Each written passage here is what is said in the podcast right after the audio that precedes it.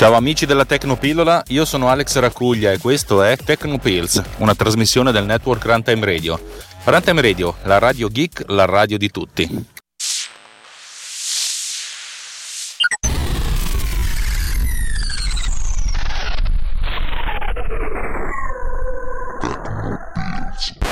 Allora, oggi è giornata, giornata che non vi piacerà, perché so che quando mi metto a parlare di programmazione e di sviluppo poi tutti storcete il naso, siete un po' eh, che palle, che palle, raccontaci di altre cose. Per cui siete autorizzatissimi a prendere questa trasmissione e skippare avanti, tanto avete già scaricato, per cui eh, io sono contento per il numero di download e probabilmente anche per il numero di, di advertising. Per cui andate avanti. Oggi voglio, racco- voglio, raccontarvi il problema del raggruppamento per data. Come sempre, io quando vi parlo, vi parlo uh, dall'ottica uh, di uno che sviluppa roba su, su macOS e su iOS. Molte delle cose che ci sono su macOS e su iOS sono molto simili tra loro, anzi sono praticamente identiche. Uh, il sistema operativo ovviamente vi presenta delle cose, vi fa vedere a video delle cose, i controlli, i, le, le strutture delle interfacce di Mac sono ovviamente diverse da quelle di iOS, però ci sono molte cose sottostanti che invece sono comuni a tutti e due i sistemi operativi e oggi voglio parlare di quella che è la gestione della data. Internamente gli iOS, gli OS, i macOS, gli iMacOS, come li chiamiamo? Gli sistemi operativi Apple, cioè i Soppol, i Soppol hanno una, una struttura d'arte che si chiama Date, che è un oggetto molto complesso e anche abbastanza elegante, che ha dentro di sé un sacco di cose. Date in realtà è un identificatore che specifica con precisione un istante di tempo con precisione al millisecondo. È interessante questa cosa qua, per cui non è che possiamo dire oggi sono le 8.09. Che giorno sarà oggi? Vediamo? No, non lo so. Sono le 8.09 di mercoledì 18 settembre 2019, però questo non è abbastanza preciso. In realtà lui mi dice che sono in questo momento le 8.10 e 12 secondi e 427 millisecondi del 18 settembre 2019 una precisione molto granulare che sta ad indicare essenzialmente un istante di tempo. Viene indicato col termine date, data, ma un istante di tempo molto, molto particolare. Questa cosa qui è, è, è ottima per quanto concerne l'identificazione di istanti di tempo assolutamente, però in certi casi può essere sin troppo precisa. Cioè a noi spesso e volentieri interessa sapere che due file o un certo numero di file sono stati creati in quella data, il primo gennaio 2010 per esempio. Non che uno è stato creato il primo gennaio 2010 all'1.23 45 secondi e 223 millisecondi e l'altro con una precisione simile. Per cui il confronto tra due date di file fornisce sempre due, due, valori diversi, quasi sempre. Cioè, è difficile che lo stesso file venga creato nello stesso istante con la precisione al millisecondo. Ed è giusto così. Uno potrebbe dire, ok, però tu puoi costruirti una sorta di... Sei scemo? Ma sei... Scusate, una tizia mi ha quasi ammazzato. Uno potrebbe costruirsi una sorta di, di filtro che prende questa data e va a ricavarsi in maniera più o meno sensata il giorno ed eventualmente l'ora, però a volte a uno interessa, magari quando deve visualizzare un elenco di file, interessa sapere il giorno. Poi magari internamente per ordinarli per, per, per data di creazione, anche per istanti di creazione, uno può fare il confronto con la data vera e propria, però uno potrebbe dire che se ne frega usiamo soltanto il giorno. Crearsi una funzione che si va a beccare il giorno è abbastanza semplice, ci sono diversi modi di farlo in Swift mm, o in Objective-C, comunque in, uh, su Mac però sono abbastanza mm, computazionalmente intensi. Perché? perché? essenzialmente vanno a prendere la data, vanno a scomporre, cioè, o si scompone la data in giorni, mesi eh, e anni, a questo punto si, crea, si, si, definisce una seconda data con lo stesso giorno, mese e anno, però con mm, ora, minuti, secondi 000 e millisecondi 0, oppure eh, è un casino. E questa cosa qui fondamentalmente genera un un po' di overhead. L'overhead è minimo nel caso in cui si debba fare questa cosa una volta sola, ma nel caso in cui uno debba visualizzare una lista, che è una cosa che viene chiamata anche spesso, e magari abbiamo decine se non centinaia di record, o nel caso dell'applicazione che ho scritto sul Power Counter di migliaia, e cavoli lì le cose cominciano a diventare complicate, cioè fare elaborazioni di questo tipo migliaia di volte eh, velocissimamente nell'arco di frazione di secondo. Non è bello. E allora mi sono. Allora, avrei potuto trovare in giro, però ovviamente, siccome sono una persona pigra e quanto più possibile cerco di evitare le librerie esterne perché poi succede come mi è successo già diverse volte in passato di appoggiarmi su delle librerie e poi queste non vengono più mantenute diventano obsolete vanno in conflitto con nuove versioni del sistema operativo allora devo ricominciare tutto da zero allora ho detto vabbè facciamo un piccolo sforzo e creiamoci una nostra versione allora ho creato questo nuovo tipo di dato che si chiama date 0 che è essenzialmente una struttura molto semplice formata da tre, da tre variabili una classe con tre, con tre proprietà di tipo intero che sono giorno, mese e anno. Comodissimo no? per fare le eguaglianze e le diseguaglianze. Questa date 0 essenzialmente fa la stessa cosa che farei col filtro, però diciamo che associo il date 0 al momento della creazione dell'oggetto o della modifica, per cui la, ho un campo che è creation date che è, un, è, di tipo data e poi ho un creation date 0 di tipo date 0 che viene creato passandogli come, come, come parametro la data di creazione però a questo punto viene fatto la, il filtraggio per cui questo, questo, campo si riempie soltanto con i tre valori che mi interessano. E ho anche definito le due funzioni di uguaglianza cioè due date 0 sono uguali se sono uguali tutti i loro campi interni, o diseguaglianza, la prima data 0 è maggiore della seconda data 0 se il primo anno è maggiore del secondo anno, oppure se sono uguali se il primo mese è maggiore del secondo mese, oppure se sono uguali se il primo giorno è maggiore del secondo giorno. Così è molto comodo.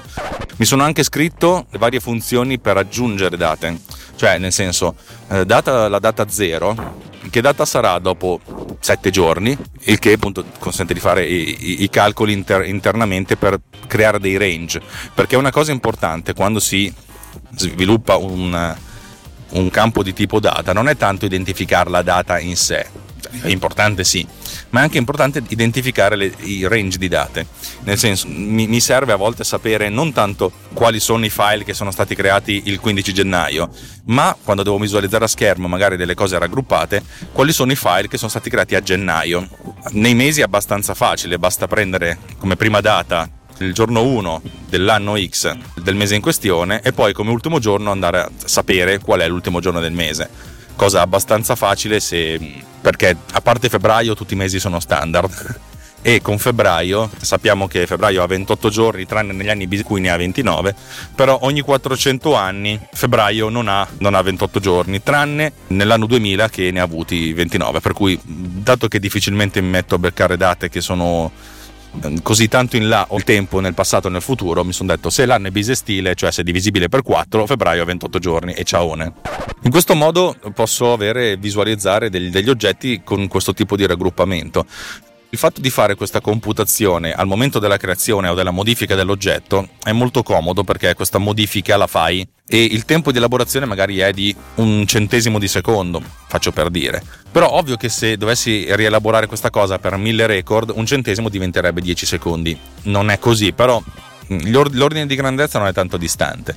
Ho sviluppato questa cosa per Power Counter perché a un certo punto devo, dovevo mostrare l'elenco dei, degli eventi, cioè di tutte le volte che uno ha cliccato più o meno e in, in certi casi se nell'arco di tempo di un anno come, come sono adesso eh, avevo dinaia se non migliaia di, di record, per cui, per cui la visualizzazione prendeva un certo tempo. Questa cosa è interessante perché la voglio infilare dentro Power Recorder, l'applicazione che sto usando in questo, in questo momento per registrare la mia voce. Eh, uno dire, ma che serve? Eh, in, es- in effetti, Power Recorder consente di visualizzare gli oggetti prima di tutto dividendoli per progetti. In questo momento nella struttura dati di Power Recorder ho due progetti, uno è Technopills e l'altro è Vocali Vari. All'interno di questi progetti posso avere dei, dei, delle registrazioni singole o altre cartelle. In Technopills non ho, non ho registrazioni singole perché non, uh, non, faccio mai registrazioni singole, ma ogni volta che ho una puntata creo una cartella e a questo punto, come la cartella di oggi che è registrazione, raggruppamenti per data, e in questa cartella registro gli Audi. Però adesso nella visualizzazione degli Audi difficilmente ho più di 5-6 registrazioni per, una, per, una, per, un oggetto, mentre nei vocali ce n'è più di una. Però comincio ad avere decine di, di cartelle.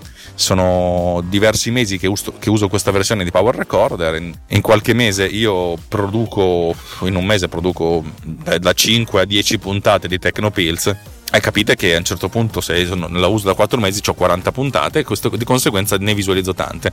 E mi piacerebbe riuscire a, a suddividerle in qualche modo. Per cui mi sono detto, sarebbe carino mostrare la suddivisione.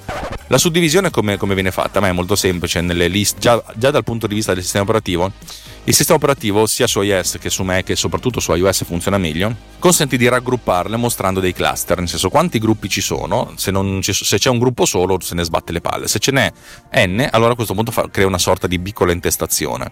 E allora mi sono detto come raggruppare questi file, perché se io ho, mettiamo, 50 registrazioni, come le suddivido? Le suddivido per giorno, per settimana, per mese, per anno, cioè come, come, le suddivido.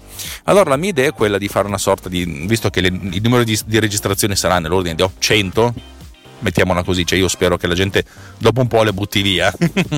Cosa faccio? L'idea è quella di provare a raggruppare queste registrazioni per giorno, per settimana, e magari posso indicare se la settimana inizia il lunedì come tutte le persone normali, oppure la domenica con psicopatici, per mese e poi eventualmente per anno e vado a vedere il numero di oggetti in questi, in questi raggruppamenti. In questo modo, se il numero medio di raggruppamenti è, è tale per cui magari in un, in, raggruppandoli per giorno ne ho uno mediamente, raggruppandoli per settimane ne ho due, raggruppandoli per mesi ne ho 7-8, allora, e raggruppandoli per anni magari ce ne ho 100.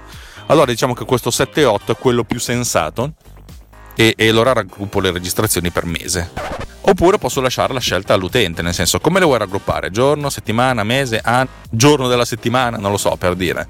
E questa cosa mi piace moltissimo perché mette ordine, perché effettivamente adesso come adesso quando vedo l'elenco delle cartelle di Tecnopills vedo una lista lunghissima e mm, mi piacerebbe anche sapere quando sono state create, quando è stato fatto qualcosa, ma sia per visivamente per capire, ma anche, ed è una cosa che mi piace di più, per ricordarmi, magari se devo trovare robe che ho registrato tempo addietro, così posso fare questa ricerca.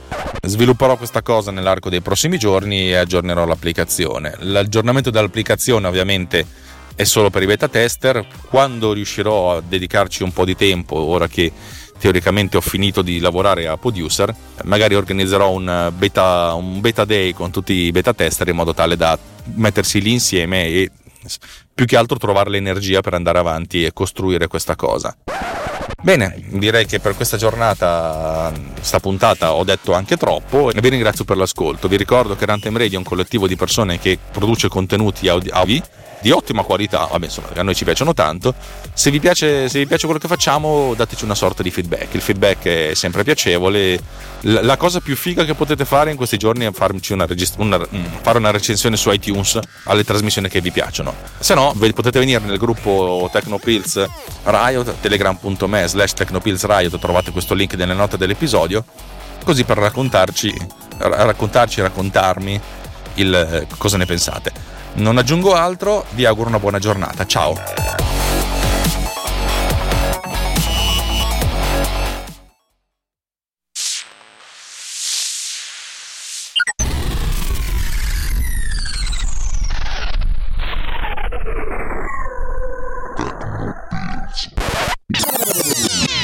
This has been done with Power Recorder.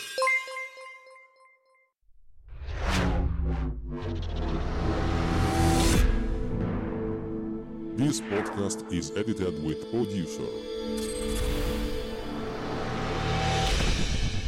Discover more at ultimedia slash producer.